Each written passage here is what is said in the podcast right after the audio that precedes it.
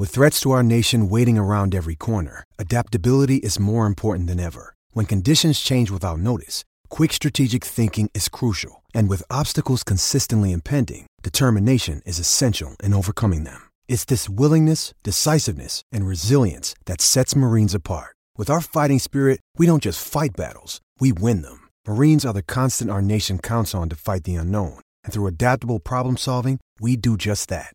Learn more at marines.com. Once upon a morning, there was a freshly brewed McCafe coffee. It was made with 100% Arabica beans, yet something was missing.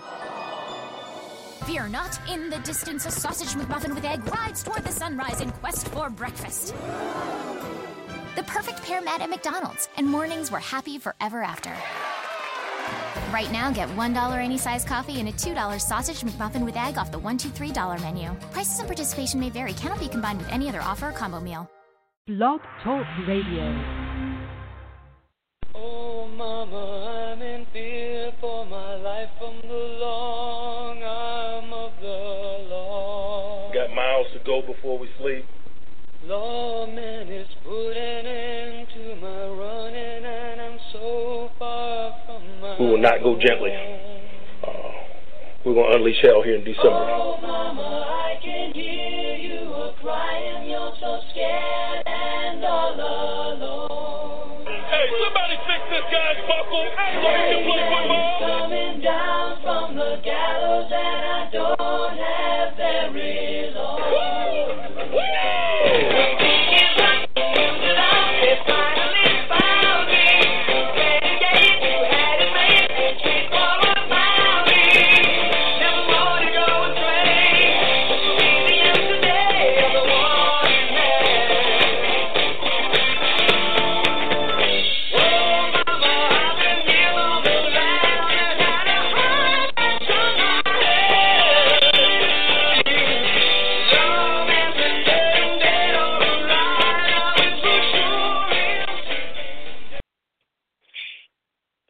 In Hamlet, the big line was there's something rotten in the state of Denmark.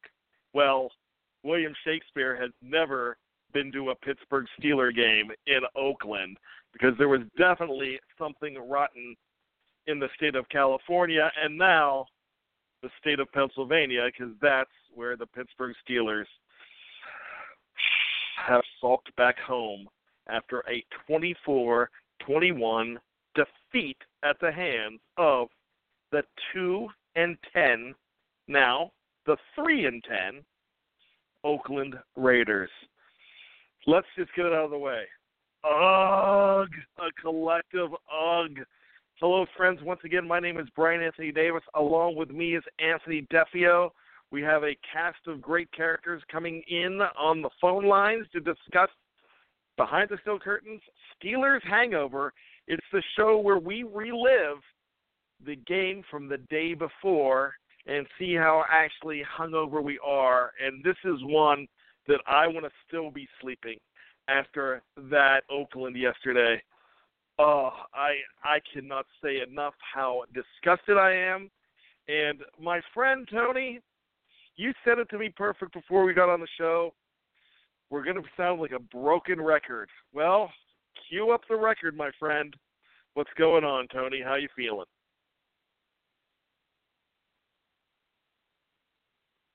Last night. Uh, it's good to be with you as always, but uh, yikes to keep doing this week after week at this time of year. I wasn't expecting that after seven, two, and one. That's for sure. And I certainly didn't expect uh, them to go into Oakland with everything that was on, on the line and, and and perform the way they did. It's just I have no words anymore other than, like you said, it's a broken record. Well, you know, there are a lot of knee jerk reactions going on right now. Um, I published knee jerk reactions. The comment section was uh, full of bitterness. Let's just uh, let's just be nice and say it that way. But oh, it was ugly. What is your knee jerk reaction? What was your knee jerk reaction yesterday around 7:30, 8 p.m. Eastern Standard Time, Tony? My, it was it was my reaction was I, I kind of have a, that same old feeling that I had in 09 and 012. It, it kind of feels like they're in a spiral that they can't get out of. You know, I mean, like Mike Tomlin teams, the good teams, they always start playing well this time of year. The bad teams, the ones that don't make the playoffs, they always seem to find that this time of year is when they always start playing poorly, and they they never get out of it until it's too late, and, and you have a that feeling that that it's going to be too late by the time they get out of this little spiral, and that might not be till week 17 against the Bengals, and that might not be good enough this year. Well, you know what? It might not be, and uh, we talked about. You just mentioned that 2009 team. This is almost nine years to the day. I'm um, actually three days over. December 6th, 2009 was the famous Unleash Hell game, and uh, how we're going to unleash hell here in December. Well, hell has been unleashed, but we slipped into it. If you're a Pittsburgh Steeler fan, and it is just absolutely ugly. Um, lots of Steeler fans, you know, they were disgusted after the Denver game, but they got it. You know, I mean, coming off a winning streak, it's fine. They were just completely demoralized after the Los Angeles Charger game because of the way you blew that lead. But when you blow a third lead in a row in three consecutive games against a very beleaguered opponent, against guys that have been sitting on the couch, against tight ends that have not caught touchdown passes in years. There's something rotten. Fans are incensed now when you lose to Oakland in that manner. But it's not just the usual way. Yes, yes, Mike Tomlin mismanaged the clock again. Yes, Chris Boswell missed another crucial kick. Yes, the Steelers blew a lead again, but they did it in a way that we haven't seen. And one act by the coach, who I am usually, I am usually very protective of, or maybe a lack of an act by the coach for not putting your star quarterback back in the game is irreprehensible to me.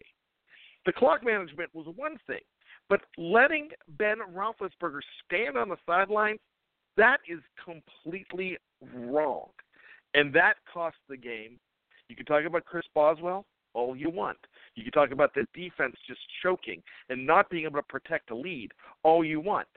But when Mike Tomlin says, yeah, he could have been cleared, but we were in the flow of the game, I don't know what the heck that means, Tony. Somebody uh, explain uh, yeah. to me. I sure can't explain it because if if he meant that he wanted to keep the flow of punts and turnovers going, then then kudos to him. But but other than yeah, that, it made no sense.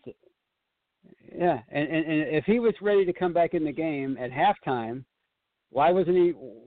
You know, why? Or I'm sorry, if he wasn't ready to come back, if he was ready to come back in with five minutes left in the game, why wasn't he ready to come back in with 15 left, minutes left to go in the third quarter, nine minutes whenever he came back from the locker room?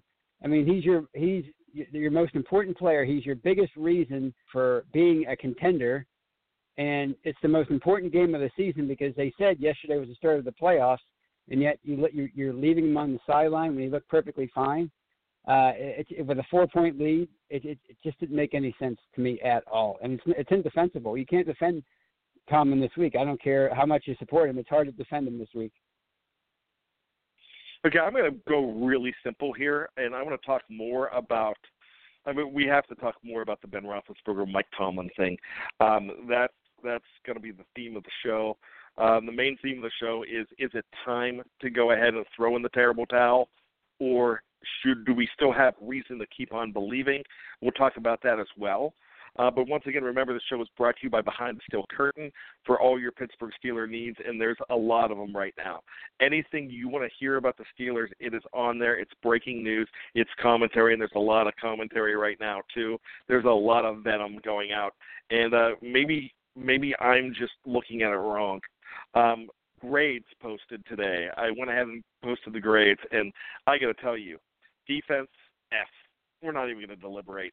Maybe uh, just defense F. And the reason defense F, I know there's some bright spots. Special teams F as well.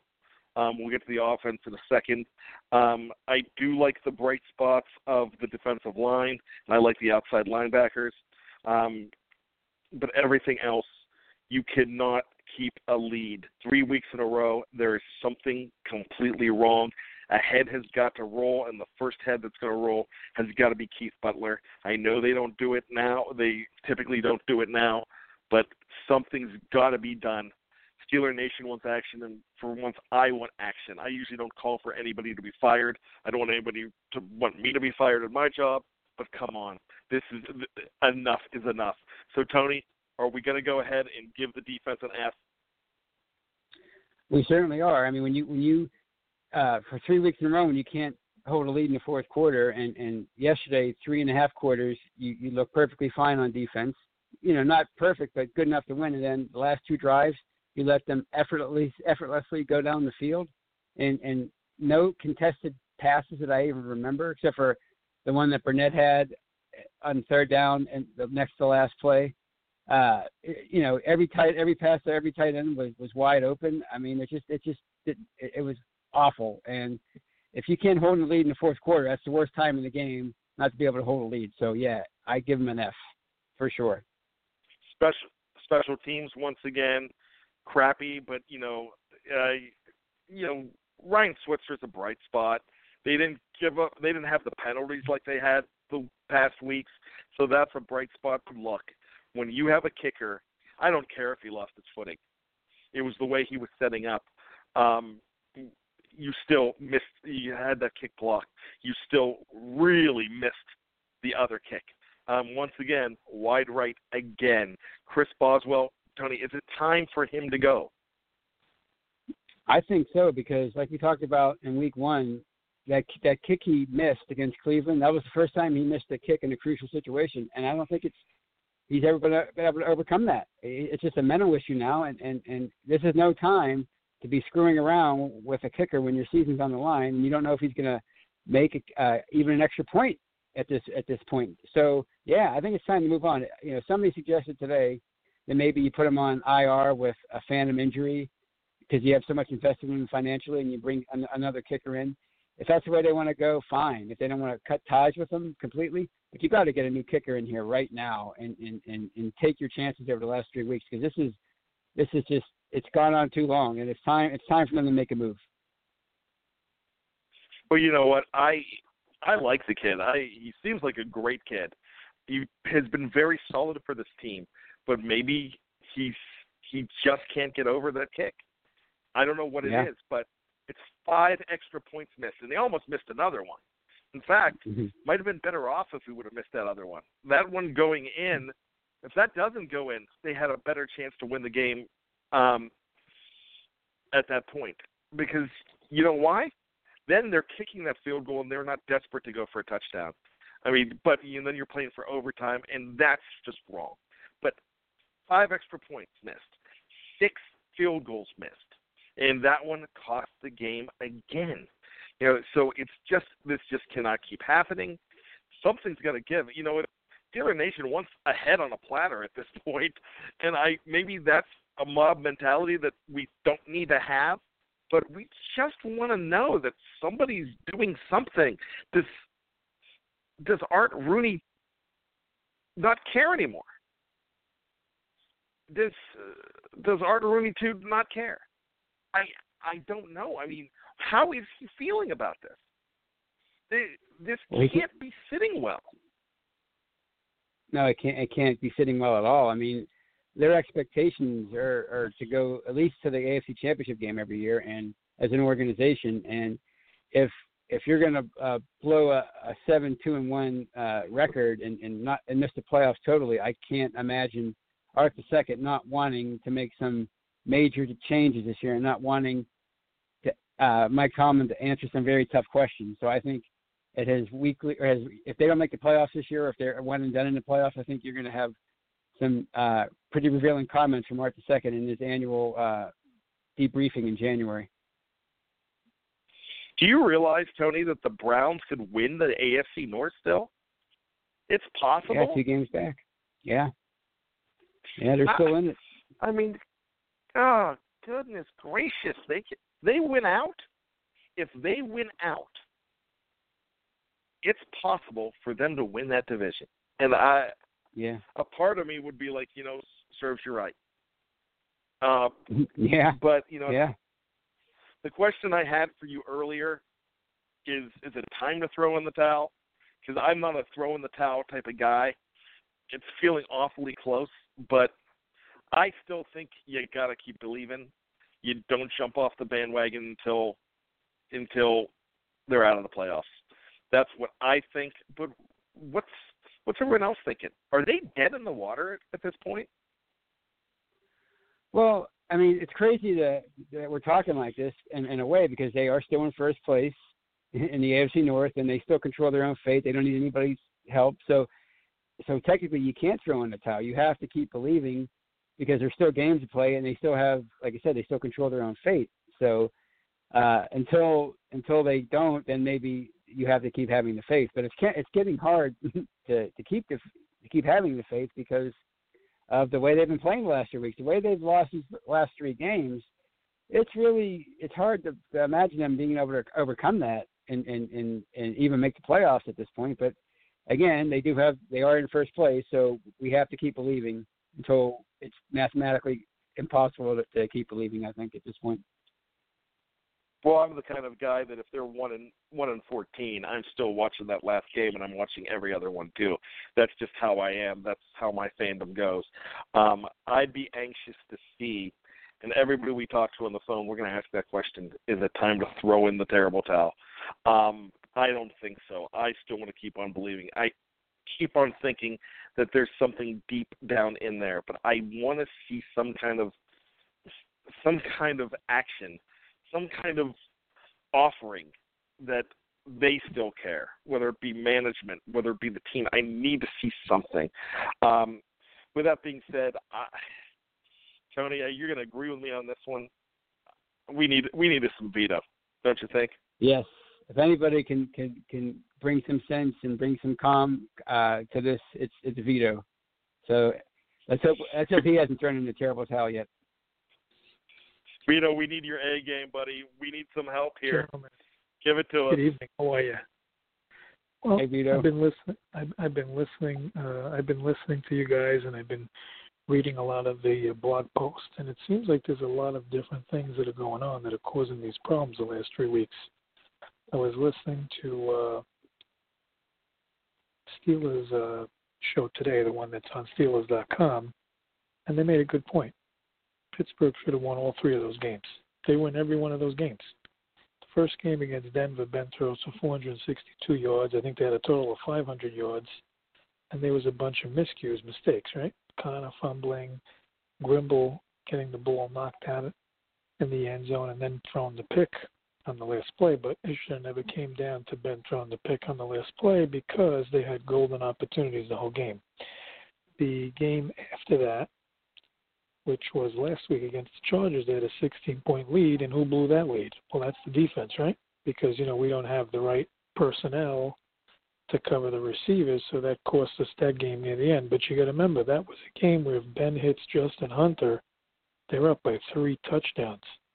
If Sean Davis doesn't collide into Joe Haden, most likely that's an interception and Pittsburgh gets the ball back. So it's just a matter of a play or two here that's been really the difference in that game. Yesterday's game, I think it's the same thing. Ben came in, drove them down the field. They had the lead.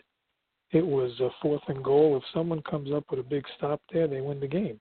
So it's a matter of one or two plays. That's the difference in the game. But you know, everybody's saying the team stinks, the team's terrible, they don't have good defensive backs, this, that, and that. But you know what?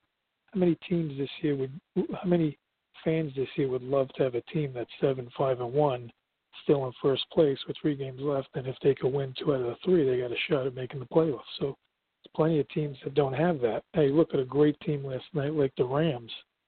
They only put six points on the board against the Bears. So the one thing I think we got to understand is that any given week, anybody could beat anybody, and the best team doesn't always win. It's the one that plays the best. So if you play great for three quarters, but you play horrible for the fourth quarter, and the other team wins, well, and the best team might have not won, but it was the team that played the best that ended up winning. Now, I'd love to see what the point spread is going to be this week against New England because I'd be shocked if Pittsburgh is favorite. They shouldn't be at all. They were favored by ten and a half points yesterday. They didn't even cover. They lost. So I'm curious to see if if New England is the favorite and Pittsburgh is the underdog, will they come out differently than they have the last three weeks? Is it possible that this team's been overconfident? And that's caused them to lose the last three games because they think they're better than what they are, or they feel they're a great team. And you you should always be confident no matter what. But what I noticed yesterday, which was odd to me, was that they couldn't, the offense couldn't uh, open lanes to get the running game going. I don't know if that's because of lack of, of, of running back depth, or if it's just I, I don't know what was going on there because the team they played yesterday, the Raiders, are terrible against the rush. So I'm really, really surprised that we didn't have at least 80 rushing yards in that game. But it just seemed like the offense was having a tough time with that defense. Um, throwing in the towel, I think, is foolish. I think if they lose to New England next week, then we have a big problem because now, you know, we're really our backs are against the wall right now with three games to go. I think they know that they have to come out in this game and they have to show them who's boss and they have to be the bully you know, they lost that game last year on that Jesse James play, and, and then Ben made that awful throw in the end zone that if they just kick the field goal, they tie the game and it goes to overtime. So I think that game's got to be on their mind, saying, "Hey, look, this is our season. We got to win this game because if they can win the game Sunday, that boosts their confidence again. If they lose that game, I think their confidence is, is out the window, and then I don't see anything else happening. What are your thoughts? Well, you know, Vito, I I'm not throwing in the the terrible towel. I know a lot of fans are right now, but they throw it in when you uh they throw it in any time they lose. They even throw it in. I know fans that throw it in when they uh barely win. Um that's just mm-hmm. the uh nature of the Pittsburgh pessimism. Um and and that's just you that's just a true statement. Um here's the thing.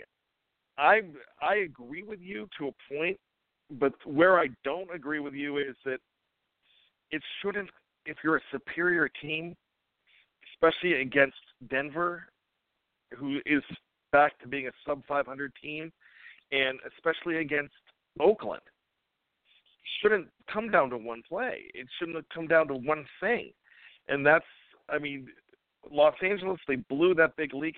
Lead it really shouldn't have come down to that. That's why you know, my assessment, I said this a lot last week, this is a team that gives up when any sign of adversity comes at them. And I I feel like uh I don't feel like the Steelers really gave up on offense yesterday. That's why I'm not going to kill the offense as much, but I'm uh I'm I'm going after the coach this week and I'm going out after the kicker and I'm going after the defense.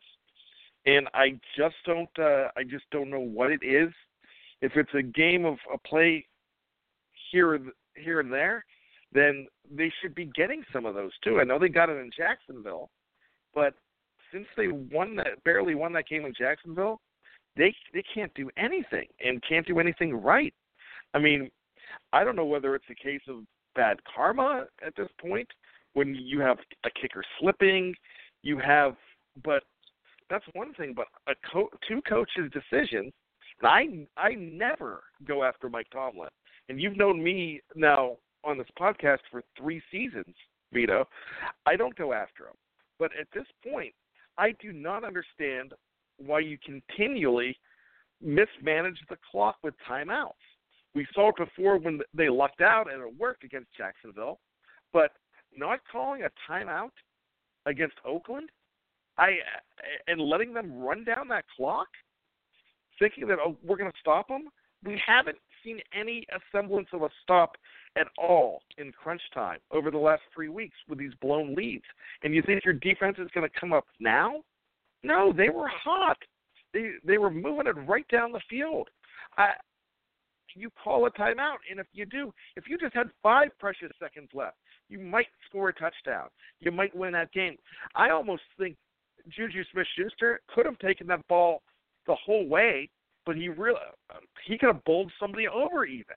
But at that point, he knew he had to get out of bounds. So that clock mismanagement was one thing, and leaving your quarterback on the bench is another. And that's what I want to ask you. What were your thoughts when you saw Ben languishing on the bench? Because well, you're the guy that that week after week is saying that you have the franchise quarterback. You've got to believe in believe in this guy. And they showed that they didn't. Well, two two thoughts go through my mind. Ever since we won big against Carolina, where we put over 50 points on the board, you notice is it possible this team was overconfident to the point where they thought they Could go out and beat anybody. And the other thing is, is it possible that Ben was hurt and Tomlin was trying to save him and hoping that maybe Dobbs could get something done? Because remember the thing, Ben comes in that game and gets hurt and goes out, and you don't have him the next three weeks. What are your chances now of of, of making a, a run at all? It's over, right? Do you, do you see Dobbs being the quarterback, winning any one of the next three games?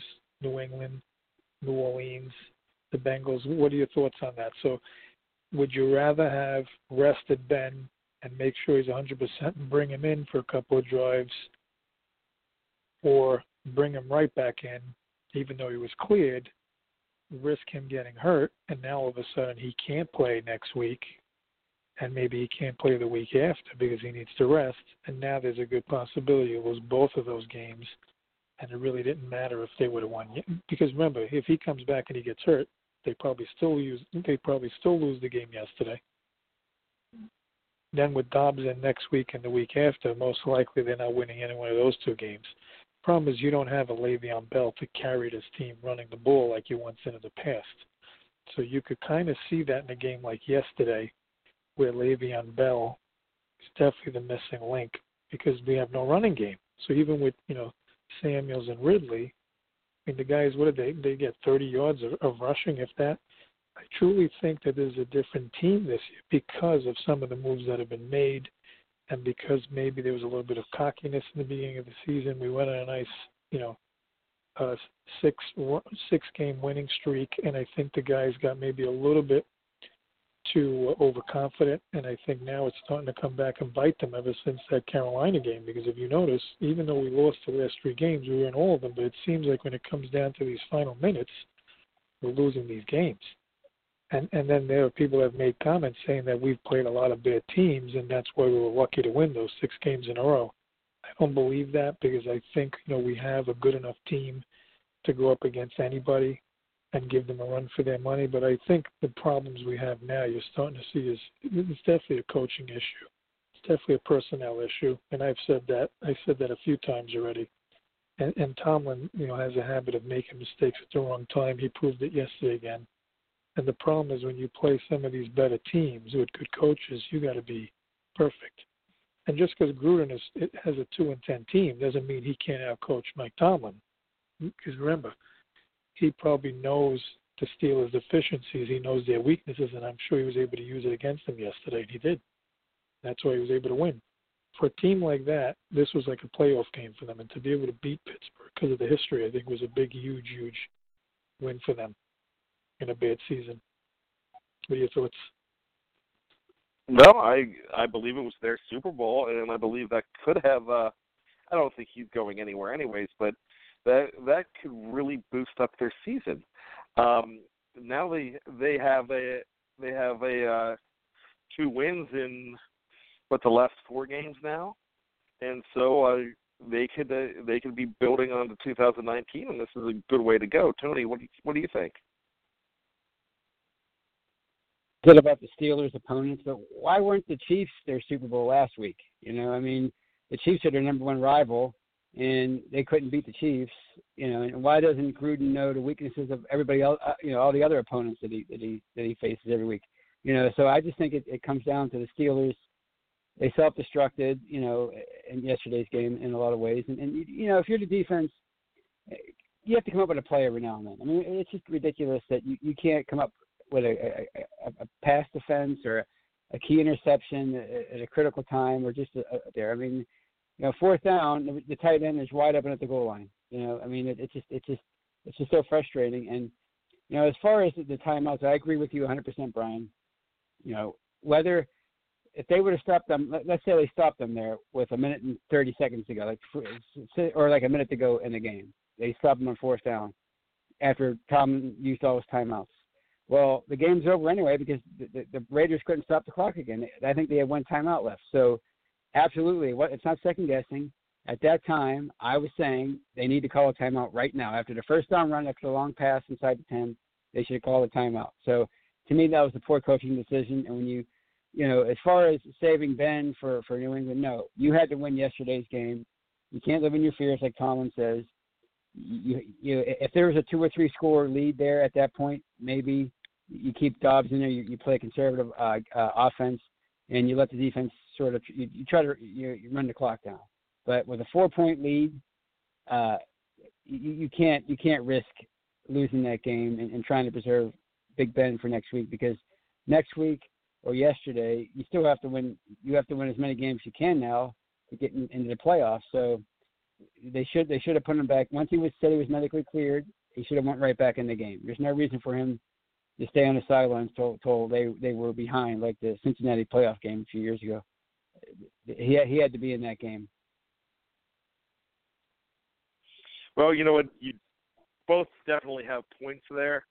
Um, I'm just thinking they, you know, I understand not putting him in for the first series because he was late coming out, but uh, reevaluate and and maybe bring him back in earlier, not late in the fourth when you absolutely have to, um, especially with him being medically cleared. But I mean, that's that's a debate that can go on for a while.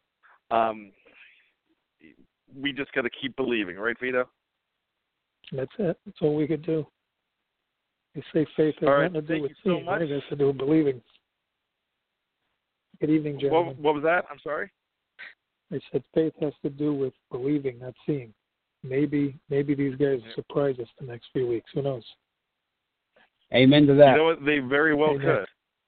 could. It, and if I'm going to put my positive hat on, then I'm going to say, Tony, that you know this could be a, a New England team that is right for the picking. I just uh, I have a hard time believing that a New England team loses two weeks in a row, especially the way they lost last week. But a lot of teams, a lot of people had a hard time believing Pittsburgh would lose three weeks in a row. So, you know, gosh, let's go back to the phones.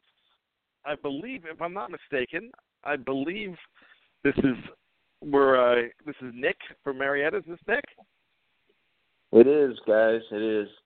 Hey, um, What's up, buddy? And I'm not even going to ask you how you're doing because every time I listen to talk radio, it's pretty depressing. They ask how you're doing. Well, every Steeler person, Steeler Nation knows how we're doing. Okay, every week it's been for four weeks now. But all right, I'm going to do my best because I've taken 24 hours and I thought this Monday night I am not going to miss Brian and Tony. I'm going to make sure I give a call and uh, come up with some nice, coherent thoughts. Um, number one, I just want everyone to think back. We all have our games and our moments, but think of some nice tendencies of the Mike Tomlin regime. We have a guy who historically has his team play slow or not up to speed on after bye weeks, after the long byes for Thursday night games. He tends to never play starters to get that mojo going between, like, say, a Ben and an Antonio Brown in the preseason. He's always, quote, saving them. The last couple of years, or maybe it's been three out of five or four out of five, we always play Cleveland. So what he does, and I and I said it was going to happen, and this year it was the year I predicted it. I've been saying this for years that Cleveland's going to get good one year, and you can't use the first game of the year against Cleveland as your quote tune-up game. He uses he uses the Cleveland game as the last preseason or the third preseason game. You know when you get your starters in, and he's been getting away with all that.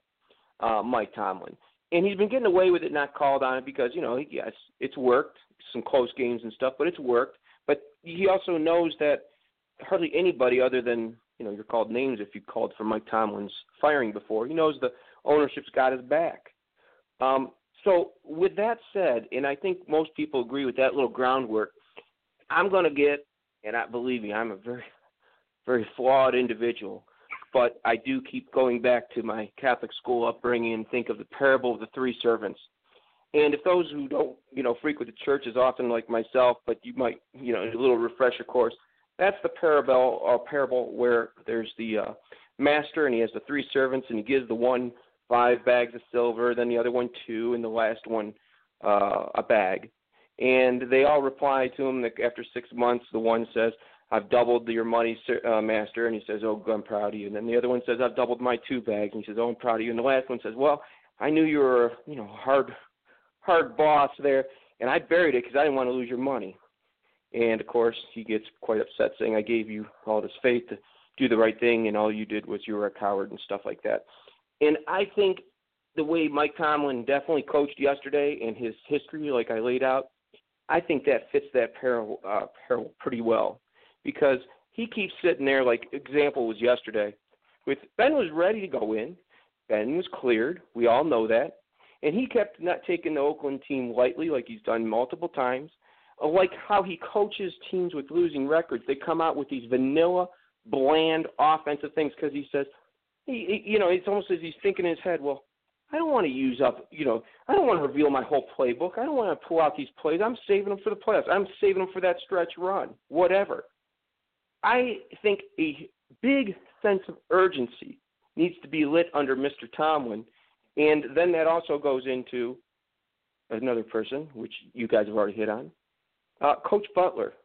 Coach Butler, first of all, I'd, I'd fire. But that being said, Pittsburgh doesn't do those rash things. But what reminds me, and tell me, you guys alluded to it. 2009, I thought was the season where we hit. We're going pretty good, and then the defense kept collapsing, having all kinds of mistakes. And I remember there was a, co- a meeting, and I remember Harrison, especially because Harrison opened up about it, and Harrison said something like, "With that meeting, we just told them, you know, stop being worried about giving up big plays. Let us just go attack." And then they won a couple of games after, and the defense just played differently. And I think that's the problem with Butler is that this defense, and if he is fired, believe me, I think people will talk and tell us if we're right. But I think that a lot of players are sitting there and would reveal so much that's really going on in those meetings and how disappointed they are because this guy throttles them. They're playing a defense that looks like a preseason defense. It's so and and you know and if you don't believe me because you're you know well you know you're just a fan we're all fans we're just watching we're you know we watch a lot we don't know for sure well just listen to the feedback of the quality quarterbacks. The last couple of years, what have we had? We've had Brady, we've had Flacco, even we've had youngsters like Mahomes. Um, who's the other guy? Rivers. Oh, listen to them after the games and the interviews they give. They come right out and say, "Well, we knew, you know, what they were doing. We knew what they were doing us. We figured them out. You know, it's it, we're, what they show us is what we're going to get." Even the young Mahomes said that after the game. I mean, so no offense, but this guy Butler, he's not obviously listening to what the enemy's saying and taking it in and trying to work off it. He's just being pigheaded and stupid. Um, with that, I'll let you comment, but I also have the last bit I want to finish tonight. I'm going to tell you what solutions because I'm not going to just sit there and spout off and not have some ideas on what we need to do.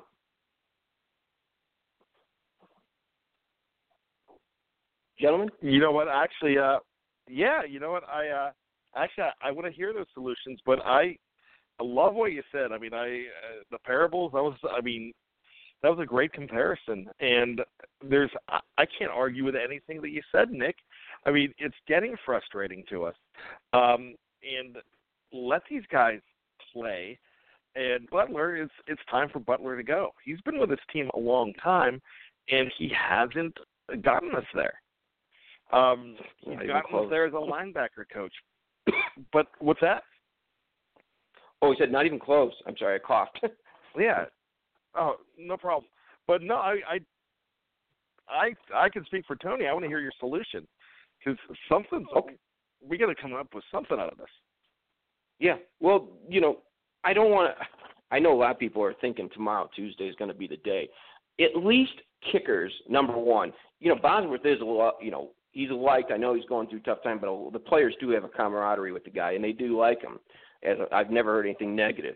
But just even if you're not going to go to the drastic move of you know cutting your losses right now, bring in kickers. Bring in three of them on Tuesday and Wednesday. Have them start kicking, just so that just from a management point of view, this job security and this this whole feeling that nobody's on you know that nobody's untouchable.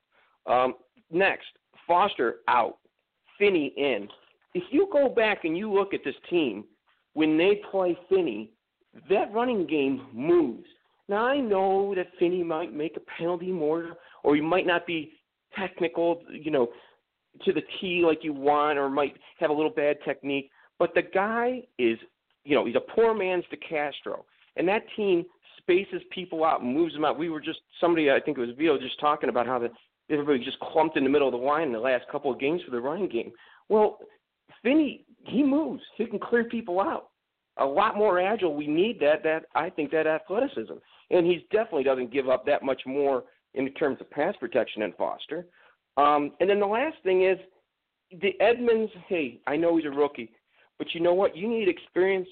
And before Rodney Dangerfield, I know people laugh. Oh God, he's the fifth, sixth guy in the defense backfield. But before he got hurt, like two two seasons ago in the preseason, the guy was making fumble recoveries, um, breaking up passes.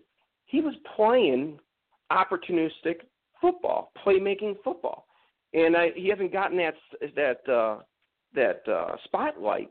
But I think a veteran who has been able to do some of that stuff. He's 27 years old. He's got some good size. But putting him in for some of the snaps for Edmunds to take him away because Edmunds is terrible in coverage, and Burnett, I think you know what it's it's time just to go with a veteran who knows the defense, who hopefully won't be out of position and stuff. And those couple of things, one the offensive side, one the defensive side, that's got to be done. And going into this off season, I'm sorry, but I do feel vindicated. I was on the, old posting boards and stuff, ripping this team when after the first round they couldn't get their guy and they didn't want to trade up for a Vander Esch. And I was saying, wow, this is really weird. You suddenly change your whole strategy. And of course, Colbert says, oh no, there's no linebackers we thought that were worthy after our top guys went out.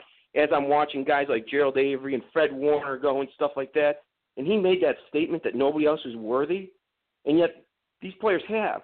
So it's time this off season to sit there and just bite the bullet and say, hey, you know what? We had a nice idea of playing five and six defensive backs all the time, but no, we really do need a, a athletic linebacker. And if one comes open in the off season or has problems with their team, like Ogletree, I couldn't believe when the Rams got rid of him, and I couldn't believe the price they Giants got him for. But something like that's got to. If you can't get it in the draft, you got to be aggressive and get him because this team would look totally different if we had a fast, quick guy with size in the middle. It'd be a totally different defense, like a la Shazier. so those are my uh, solutions, and of course there's more, but that's just a you know that's just shooting off the hip right now. Things have got to be done. Well, you know what? Very good. Thank you, Nick. Here's here's my thing. I've uh, I haven't thought of the Finney thing because I've I'm always I'm still high on Ramon Foster, but I would like to look at that because that's you know that's something right there that you can think about. Yeah, he does. They do seem to move the chains a whole lot more. Finney is a road grader, and uh, he gets things done. So I mean that that could be a possibility. The defensive back, yeah, I mean I'd bring in a guy like Dangerfield. I uh I really wasn't considering that one either, but Edmunds is playing a lot right now, and maybe give somebody else another look that can help you. I mean, you're always talking about giving another look. You do that with a wide with a third wide receiver all the time. You're shuffling those guys around. Maybe bring someone else in, give someone else a chance, see if it sparks. When they did that in the uh in the Jacksonville game to have him help the run, he did very well, and that was one of the uh, unsung um, players of the game, Jordan Dangerfield, at that point. So yeah, I, I would agree with that. And if they don't spend money in the off season after having all this money, they don't go out and be aggressive in the market, which they typically don't do.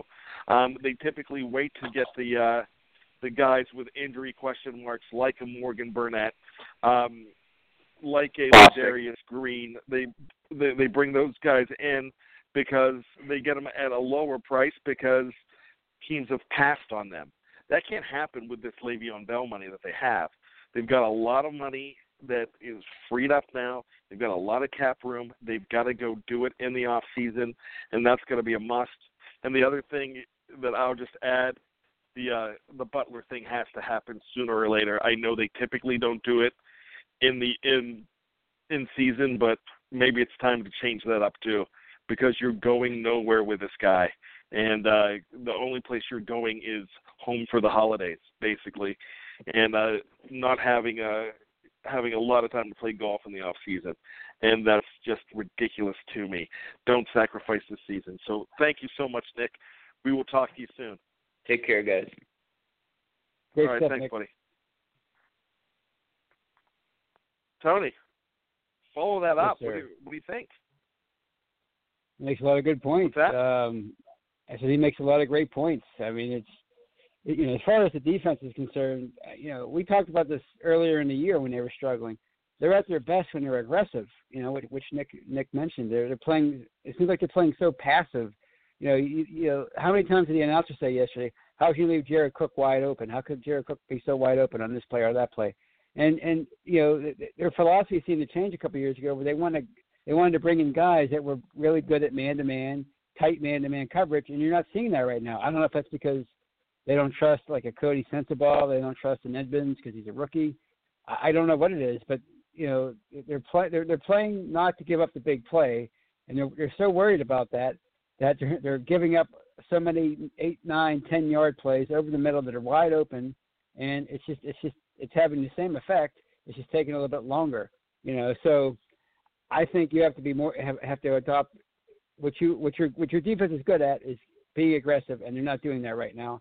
And why that is, I have no idea. But you're right. At the end of the year, they have to make a serious change or seriously consider getting a new defensive coordinator and changing the philosophy because it's simply not working right now.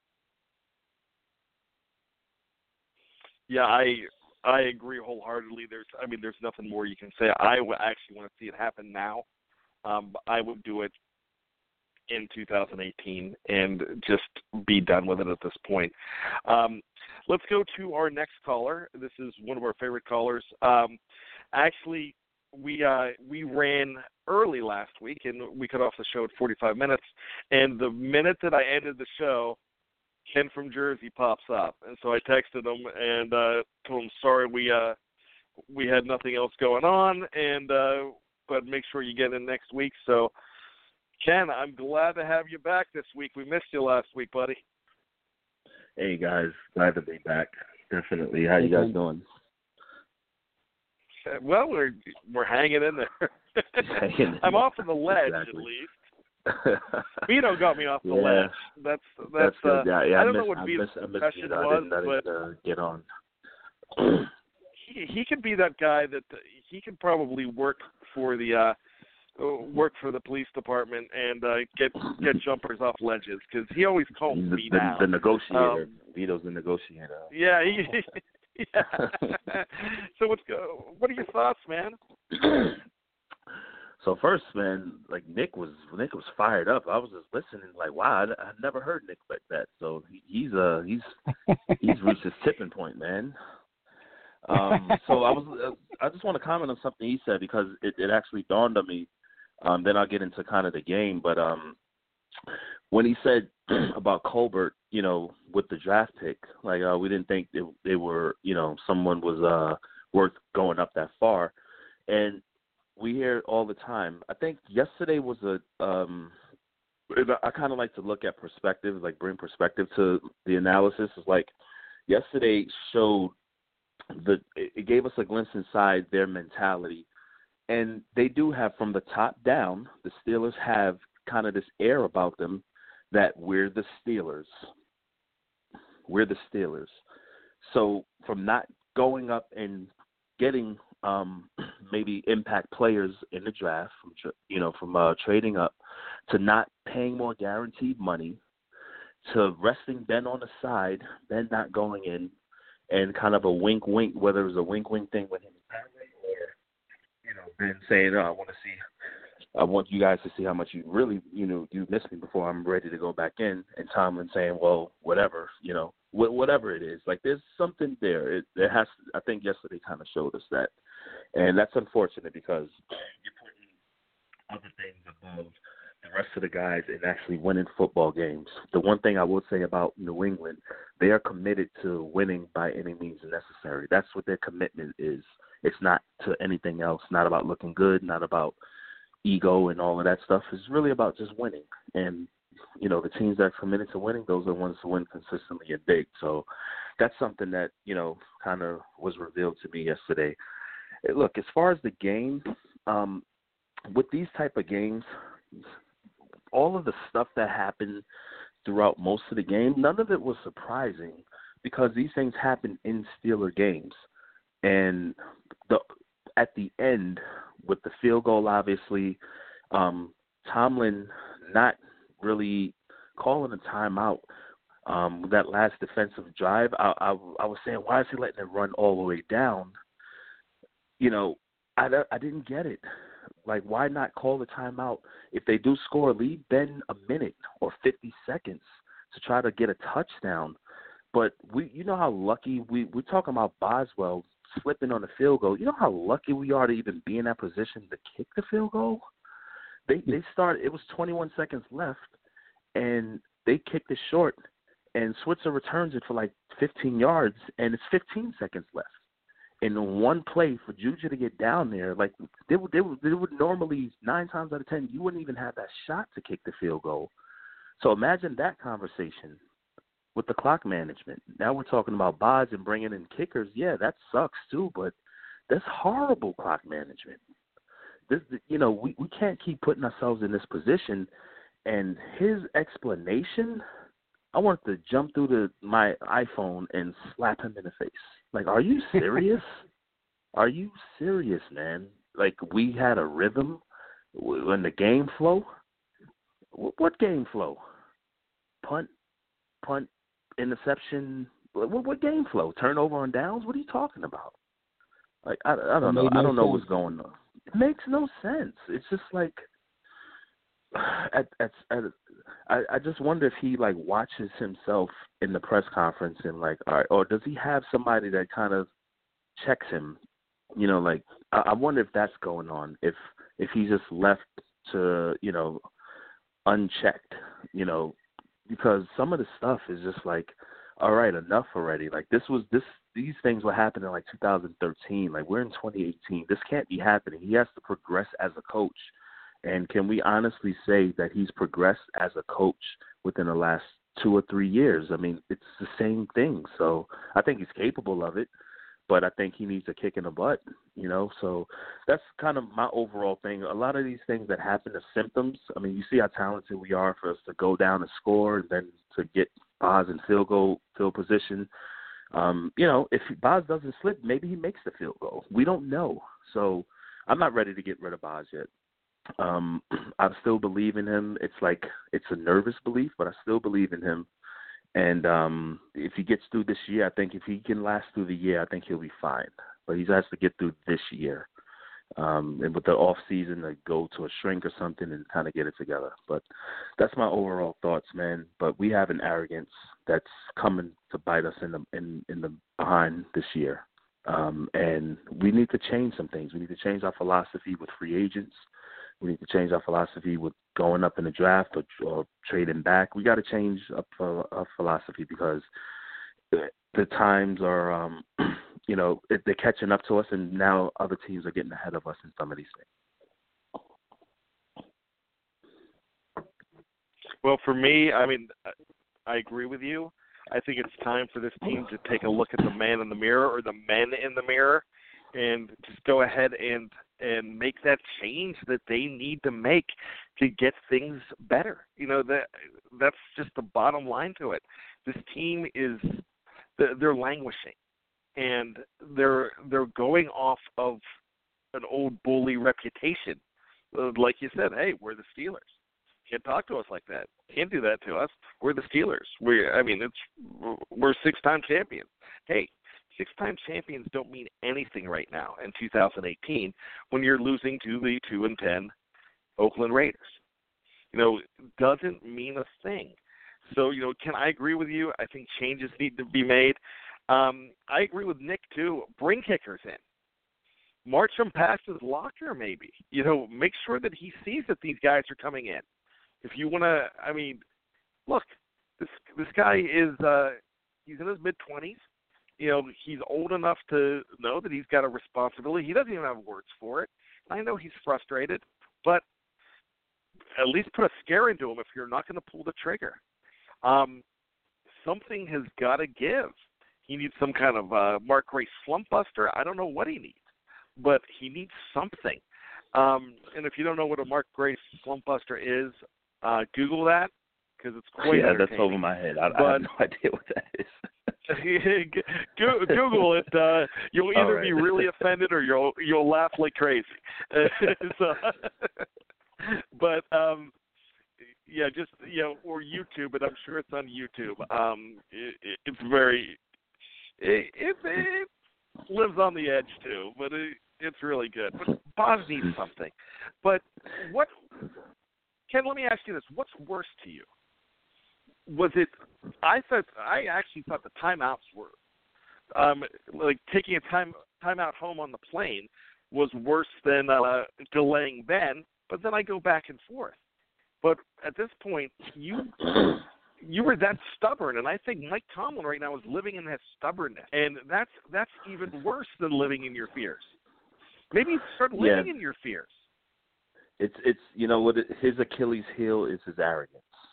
That's his Achilles Yep. heel, and um, that's worse. It's the arrogance of, you know, Ben. See, so I didn't. I was working, and I didn't start watching the game. I went to a, a sports bar after I got off, and I got in like two minutes left in the third quarter. So, but I'm watching the the play by play updates on my on the app, and I'm seeing Dobbs. I'm like, oh man, what happened to Ben? What happened to Ben? And I found out later that he's been on the sideline since the ha- you know he came out. If I if I was watching that and saw that, I would think, oh, there's no way he can come back in. So so for him to come back in later, I would have been scared and to see him go down. I'm like, hold on now. I know Ben wants to you know come in and ride off into the sunset and be a hero. What, what, what does this tell us? What is, you guys? The fan base is not stupid, so that's definitely we can talk about Boz all we want. We can talk about this no ball skills secondary all we want. They have no ball skills at all. Nope. But um they'll be in position and just swat. I don't I don't I don't understand. They don't even sniff the ball. But um that's just arrogance because you know what? If they weren't arrogant, we can overcome some of this other stuff. But you know, it's costing us games now. So um it, it's you know it, that was a bad loss. It, it's one of the worst that I can remember. It's a bad loss. It, maybe top three, I'd say, um, in in the Tomlin era because of the things that unfolded, in my opinion. Well, you know what? Um, we are running out of time, but let me ask you this really quick: Can they save the season? Do they what? Can they save this season? Yeah. Oh, so this is my predict. They'll beat New England. They'll beat the Saints, and they'll lose to the Bengals, and they'll be the fourth seed. That's my prediction. Well, I think any any of us would take that. Um, Oh, and, and I'll sign my name with in blood right now. Yeah, I, uh, that's how, that's how the so team Ken. is. All right, all right, guys. I See I, you, Ken. I actually think they can back that up. So thanks. As always, great insight by that fellow from Jersey, Ken. I uh, I love when he calls in, and uh, you know he really he really has good insight. We have we have three callers tonight, and there are regulars. We could always count on Nick. We could always count on Vito. We could always count on Ken, and they all bring something different. But they bring a very good positivity to them too, and I think that's what we need to remember as Steeler Nation, and uh, continue to be positive. I know Tony, you and I uh, tend to try to do that as well. I know this is probably the most frustrated um, either one of us has sounded, but um, Yes. it's getting it's getting to the point where uh only the only uh genetic lottery that I've won is my hair. I'm 47 years old and the the hair will be here if I make it to 90. But uh but everything else is uh I I lost those lotteries. And I almost pulled out all of my hair during this game. Um it, it was and I used I wasn't even mad after the Los Angeles game, wasn't mad after the Denver game, but I was actually livid yesterday because of because of the things that we talked about this entire show. I do want to mention something positive, and we uh, we never ended up giving offensive grades. And you know what? At this point, they lost the game. There's no reason to. But I want to hand out the valedictorian, and Juju Smith-Schuster is the team MVP this year. I love what he puts into a game. I love everything about this guy, and uh, everybody needs some juju in their life. That's uh, that was a quote from Alejandro Villanueva last year, and I tell you what, what a gift that they got in the second round of the 2017 draft with this guy. Um, once again, another fantastic performance, eight catches, 230 yards, and he caught two touchdown passes from bad balls thrown by Ben. So uh, Juju, you know, I got to give him props. Uh, we're running out of time here, Tony. So uh, real quick, your prediction for next week's game. Uh, they they have to win, so I'm going to say 28-24. Um, you know, the, the Patriots are definitely beatable right now. It's just a matter are the Steelers the team that beat them? We'll find out next week. You know what? I I like I like 28-24. I could go real close to be different, but you know what? I don't want to. I'm going to just copy you and say 28-24.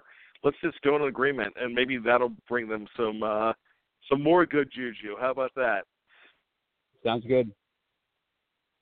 As always, thank you, uh, Tony Defeo. For Tony, for Behind the Steel Curtain, I'm Brian Anthony Davis, and my friends, you have just been hungover. We'll see you next week.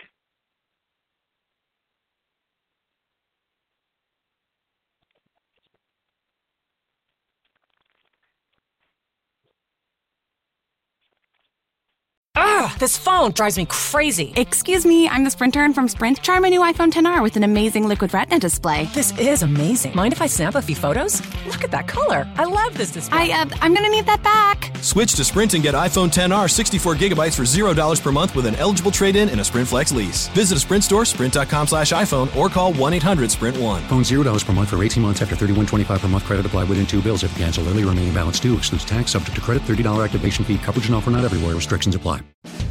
Hi, I'm Kara Swisher. I want to tell you about another podcast you should check out. It's called Recode Decode. Every week, I talk to tech and media's key players about how they're changing our world.